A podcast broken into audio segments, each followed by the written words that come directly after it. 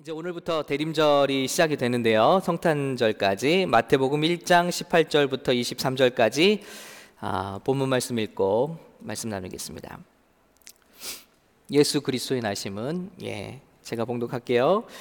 예수 그리스도의 나심은 이러하니라 그의 어머니 마리아가 요셉과 약혼하고 동거하기 전에 성령으로 잉태된 것이 나타났더니 그의 남편 요셉은 의로운 사람이라 그를 드러내지 아니하고 가만히 끊고자 하여 이 일을 생각할 때 주의 사자가 현몽하여 이르되 다윗의 자손 요셉아 내 아내 마리아 데려오기를 무서워하지 말라.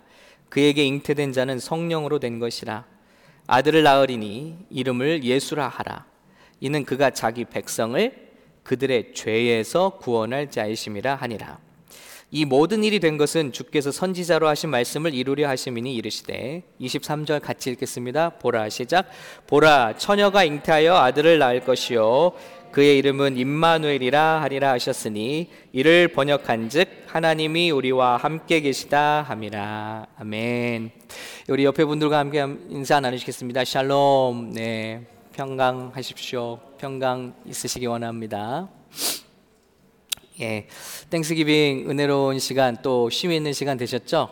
예, 우리 가족분들과 오랜만에 맛있는 거 먹고 회사도 안 가고 아, 예, 좋은 시간 되셨으리 믿습니다. 제 앞에 있는 이 감은 이제 꽃감이 되어 갑니다. 아, 지금은 홍시가 되어 가는데 이제 꽃감이 될까 모르겠습니다. 예. 분위기가 이제 벌써 또 어, 성탄으로 넘어가는 것 같아요. 그래서 막 상점도 가게도 쇼핑 분위기고요. 또 거리마다 캐롤이 울려 퍼지고 있습니다. 어, 네, 또 할로윈 때는 귀신으로 했던 사람들이 Thanksgiving 때는 또 turkey로 장식했다가 이제는 또 아기 예수 장면으로 이렇게 막 바뀌고 있습니다. 참 신기해요. 이 어, 성탄은 세계 모든 사람들이 다 즐기는 것 같아요. 심지어는 공산권 국가, 교회를 박해하고 종교를 핍박하는 공산권 국가들도 중국도 예, 성탄에는 들뜨는 것 같아요. 크리스마스라고 즐기고 크리스마스. 예, 이런 걸 보면서 와 우리도 차칫 크리스마스를 이렇게 성탄을 지키면서 사실은 예수님의 뜻과 예수님의 마음과 전혀 상관없는 자들이 되면 어떨까 하는 생각이 듭니다. 여러분, 과연 우리가 이 교회에 나오고 이 성탄을 기다리고 즐거워하고 하는 이유가 뭘까요? 한번 생각해 보자는 거죠.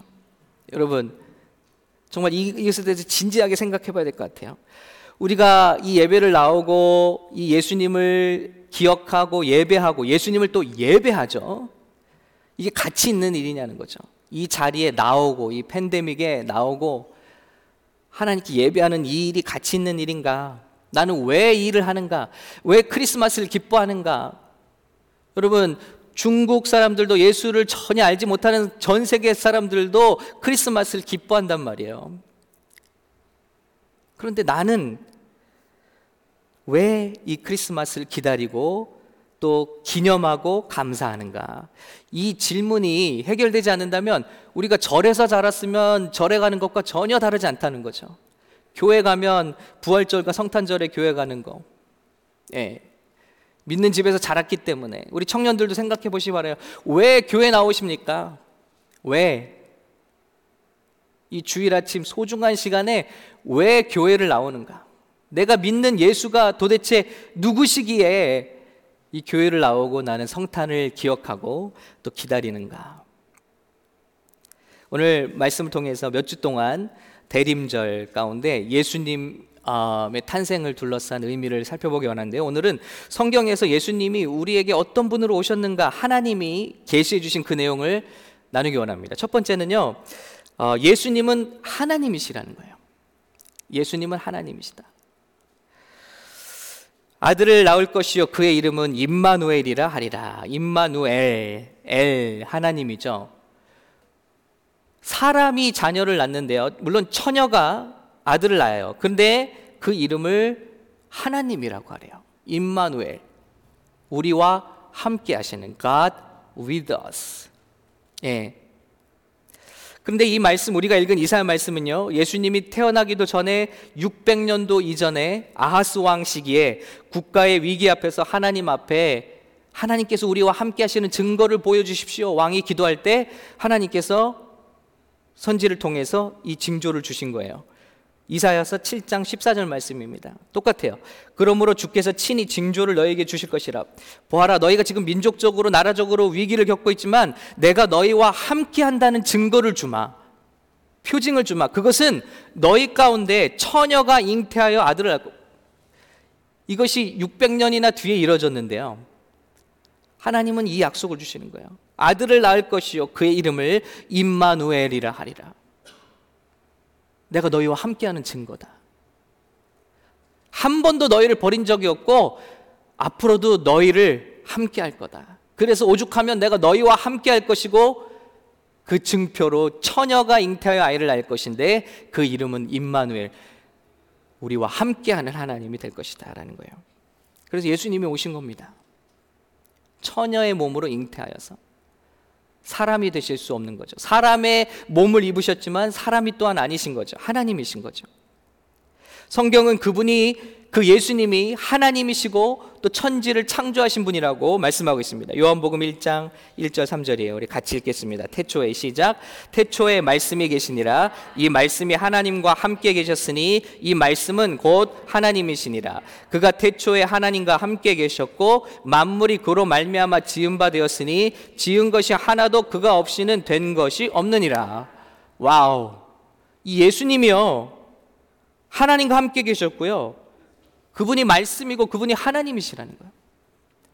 그분이 하나님과 함께 우주, 만물을 창조하신 분이라는 거예요. 그래서 예수님은 God, 하나님이시다. 또 그분은 이 땅을 사시는 동안에 수많은 기적을 행하셨습니다. 사람이 전혀 고칠 수 없는 질병, 예를 들면 그 당시에 문둥병, 나면서부터의 장애, 심지어는 신체의 그 조직이 없던 안구가 없던 소경 죽은 이를 살리는 기적까지 사람이 절대 할 수 없는 기적들을 행하셨고 중요한 것 그분이 죽은 지 사흘 만에 무덤에서 살아나셨다는 것입니다. 또 중요한 것이 있습니다. 예수님은 이 땅을 사시는 동안에 자신이 하나님이라고 하셨어요. 나와 아버지는 하나다. 나와 하나님은 하나다. 오직 나만이 그 하나님께 너희가 인간이 갈 수 있는 유일한 길이다. The way. The way입니다. One way, a way가 아니라 the way. 유일한 길이라는 거예요. 아주 독설적이죠. 사람의 말로 듣기에는. 그러나 예수님이 이 말씀을 하셨기 때문에 모든 게 달라지는 거예요. 크리스마스는 더 이상 믿지 않는 자들의 축제가 될 수 없어진다는 것입니다. 왜냐하면 예수님은 사람이 해서는 안 될 말을 했기 때문입니다. 내가 하나님과 같다. 나의 속성이 하나님이다. 내가 하나님의 아들이다. 라고 말씀하신 거예요. 여러분, 그래서 예수님은 하나님이에요. 이걸 믿는 사람들이 크리스찬입니다. 할렐루야. 예. 그래서 크리스마스를 기뻐하는 것입니다. 예수님이 오셨는데 우리와 함께 하시는 하나님이시라는 거예요.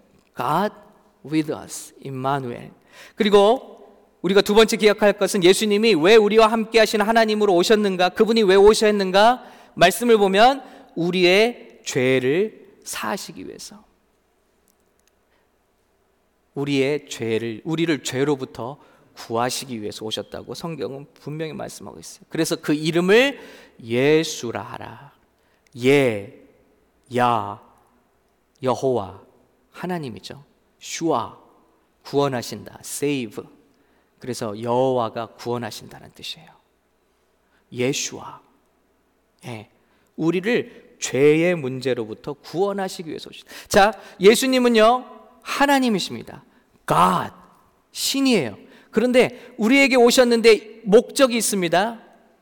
그분이 인간의 몸을 입고 이 땅에 그 가난한 가정의 말 구유에 누일 곳도 없어서 여관방 하나도 찾을 수가 없어서 말 구유에 누이셨는데 그분이 그렇게 오신 이유는 저와 여러분을 죄의 문제로부터 구원하시기 위해서 라는 거예요.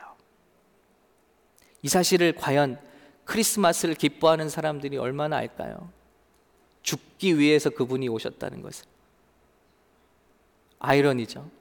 죽기 위해서 태어나셨다는 것을. 처음부터, 처음부터. 이 땅에 죽기 위해서. 무엇 때문에? 저와 여러분의 죄를 해결해야 되는데, 저와 여러분의 죄의 문제를 해결할 수 있는 이 세상에 어떤 것도 작용하지가 않습니다. 들어먹질 않습니다. 어떤 선도, 도덕도, 착하게 사는 것도, 열심히 사는 것도, 우리 교회에서 보통 열심히 사는 거 excuse 되잖아요. 아, 제가 그날 일을 해서요. 아, 그래요? 그럼, 예. 일보다 중요한 게 어딨어요? 그죠? 심지어는 우리 믿음의 세계에서도 일하는 걸 쳐준단 말이에요. 그, 그거는 해야지. 그런데 그 어떤 것도 우리의 죄를 사하지 못해요.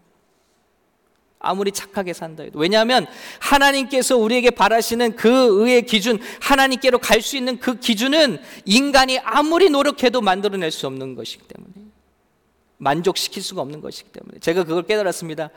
고등학교 모태신앙으로 자라서 17살이 될 때까지 교회 안에서 목사님이 우리는 죄인입니다. 회개해야 합니다. 하면은 뭐 그렇게 죄가 많은가 우리가. 제가 제 자신을 생각해 볼 때 뭐 그렇게 죄가 없어요. 무슨 학생이 무슨 죄가 있어요, 그렇게. 본인 말 잘 듣고, 공부 열심히 하고, 학교 가고, 교회 가고, 무슨 죄가 이렇게 있어요? 가끔 노래방 가고, 예. 아무리 죄가 없거든요. 자꾸 죄, 죄, 죄라고 그래. 거듭나기 전에. 이게 바더되더라. 그런데 하나님을 만나는 순간, 아, 한 시간 동안 펑펑펑펑 울면서 하나님의 임재가 하나님의 임재가 제 뼛속까지 다 엑스레이처럼 스캔하고 지나가는 것 같은 그 임재를 느끼면서 고꾸라지고 쥐구멍이라도 있으면 들어가고 싶고 그 하나님 계시면 나와 달라고 만나 달라고 했던 입술을 뽑아 버리고 싶고 정말 이사의 그 고백이 너무 마음에 와닿는 거죠. 아우 그 입을 그냥 숯불로 지져버렸으면 이 독하고 못되고 죄악 투성인 입을 재단불로 지져버렸으면 뭘 안다고 이 입으로 하나님에 대해서 원망하고 의심하고 비판하고 했던가? 그 부끄러움 가운데.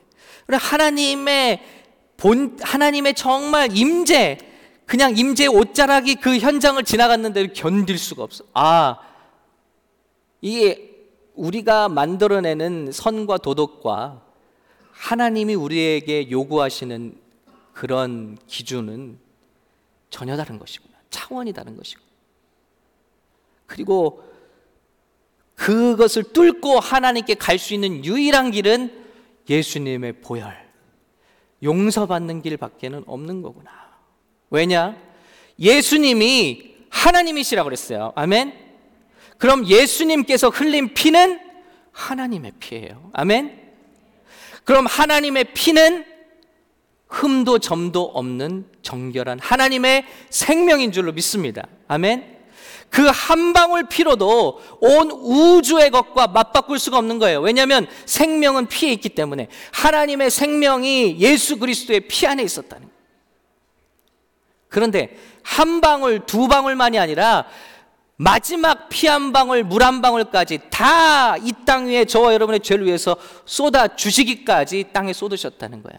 그 말은 하나님의 전 생명을 우리와 맞바꾸셨다는 것입니다. 죄값을 그걸로 치러버리셨다는 것입니다. 할렐루야. 그러니까 이 피로 용서받지 못할 죄가 어딨냐고요.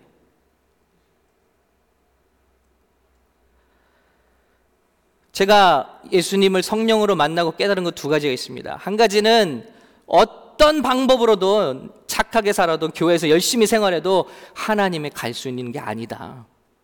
두 번째는 예수님의 그 피로 용서받은 걸 깨달았을 때 그 사랑은 하나님의 우리를 향한 사랑은 우리가 생각하는 도저히 상상할 수 없는 엄청난 사랑이다.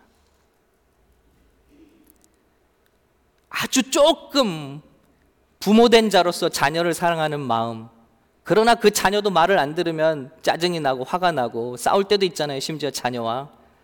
그런데 그거랑은 비교할 수 없는 우리를 얼마나 사랑하시는지. 여러분, 저와 여러분을 얼마나 사랑하시는지.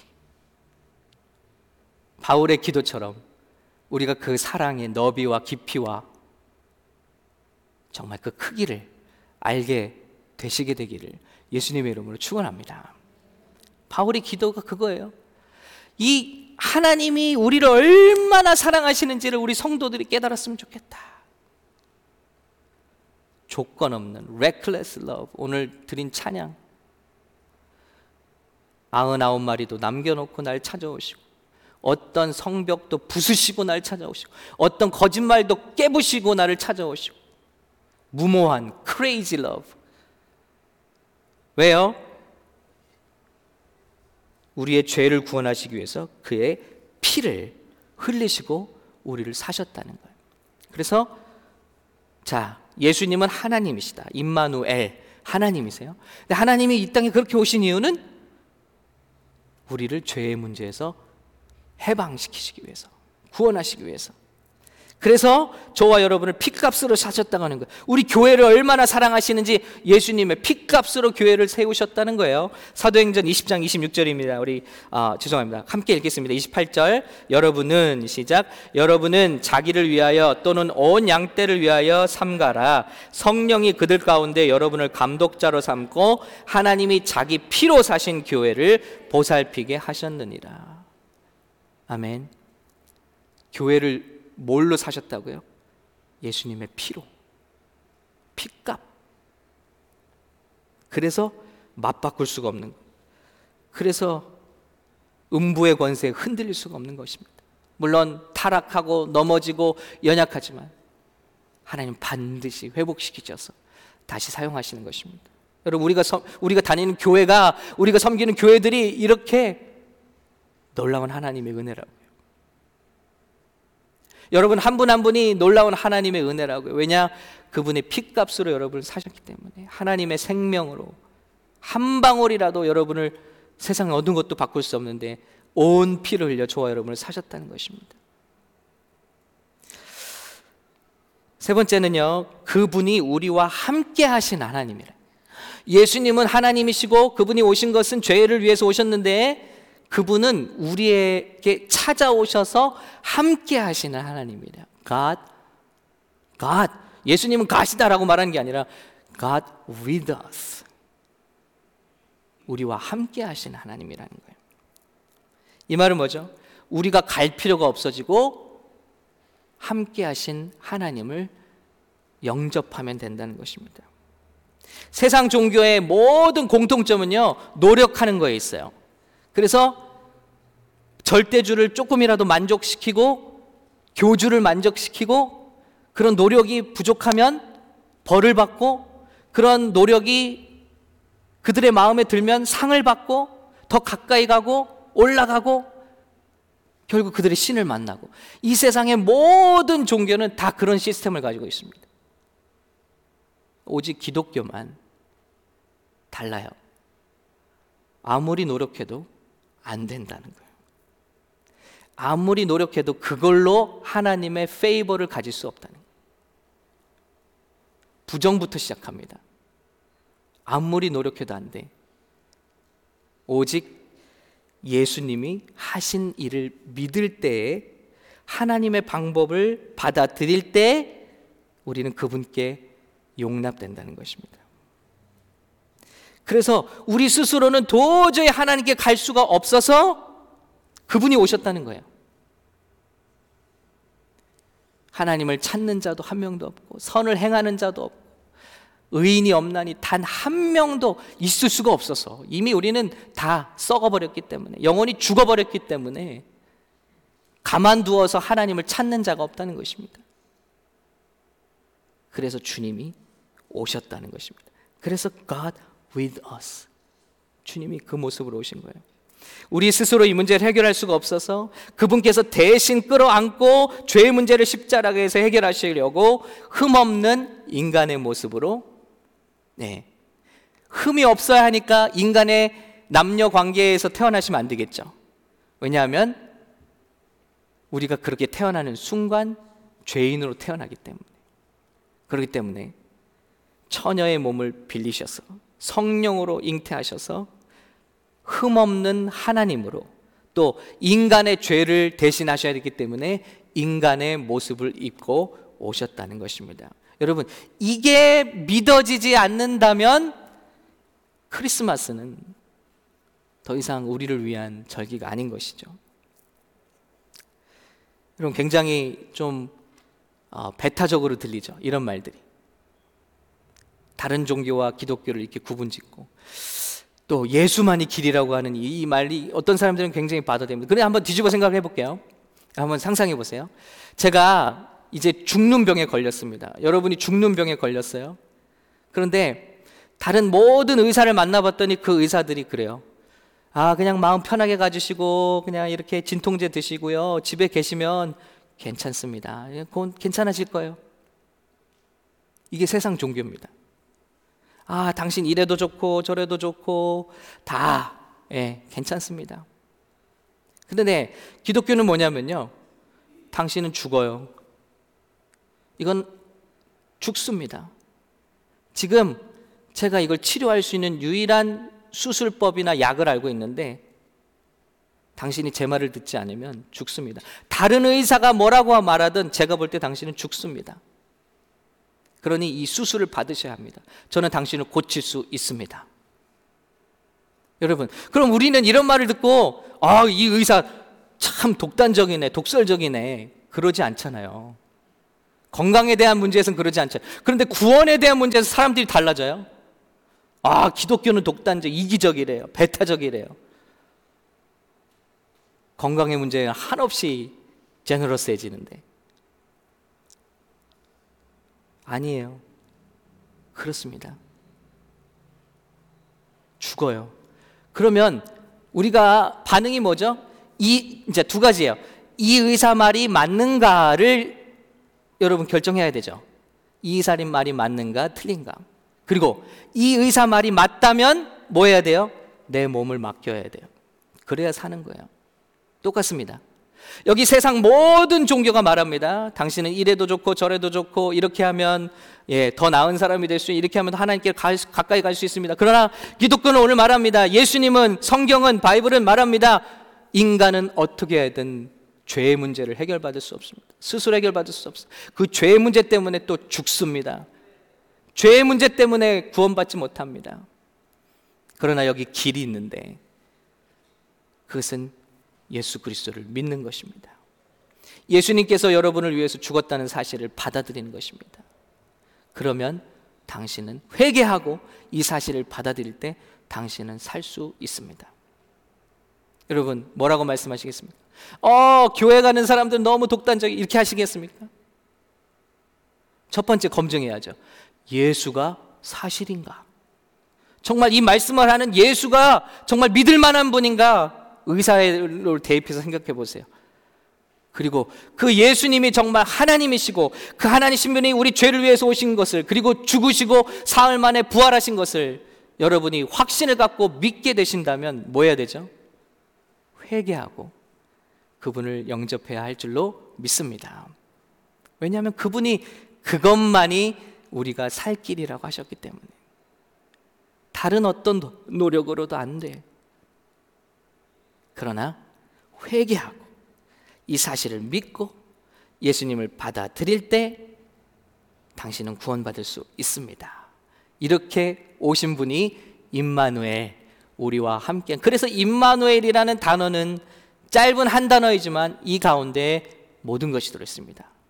예수님은 하나님이시고 죄의 문제를 해결하시기 오셔서 죽으신 하나님, 하나님의 아들, 그리고 이것을 위해서 우리와 함께 하신 하나님이시라. 나에게 찾아오신 하나님이시라는 거예요. 할렐루야.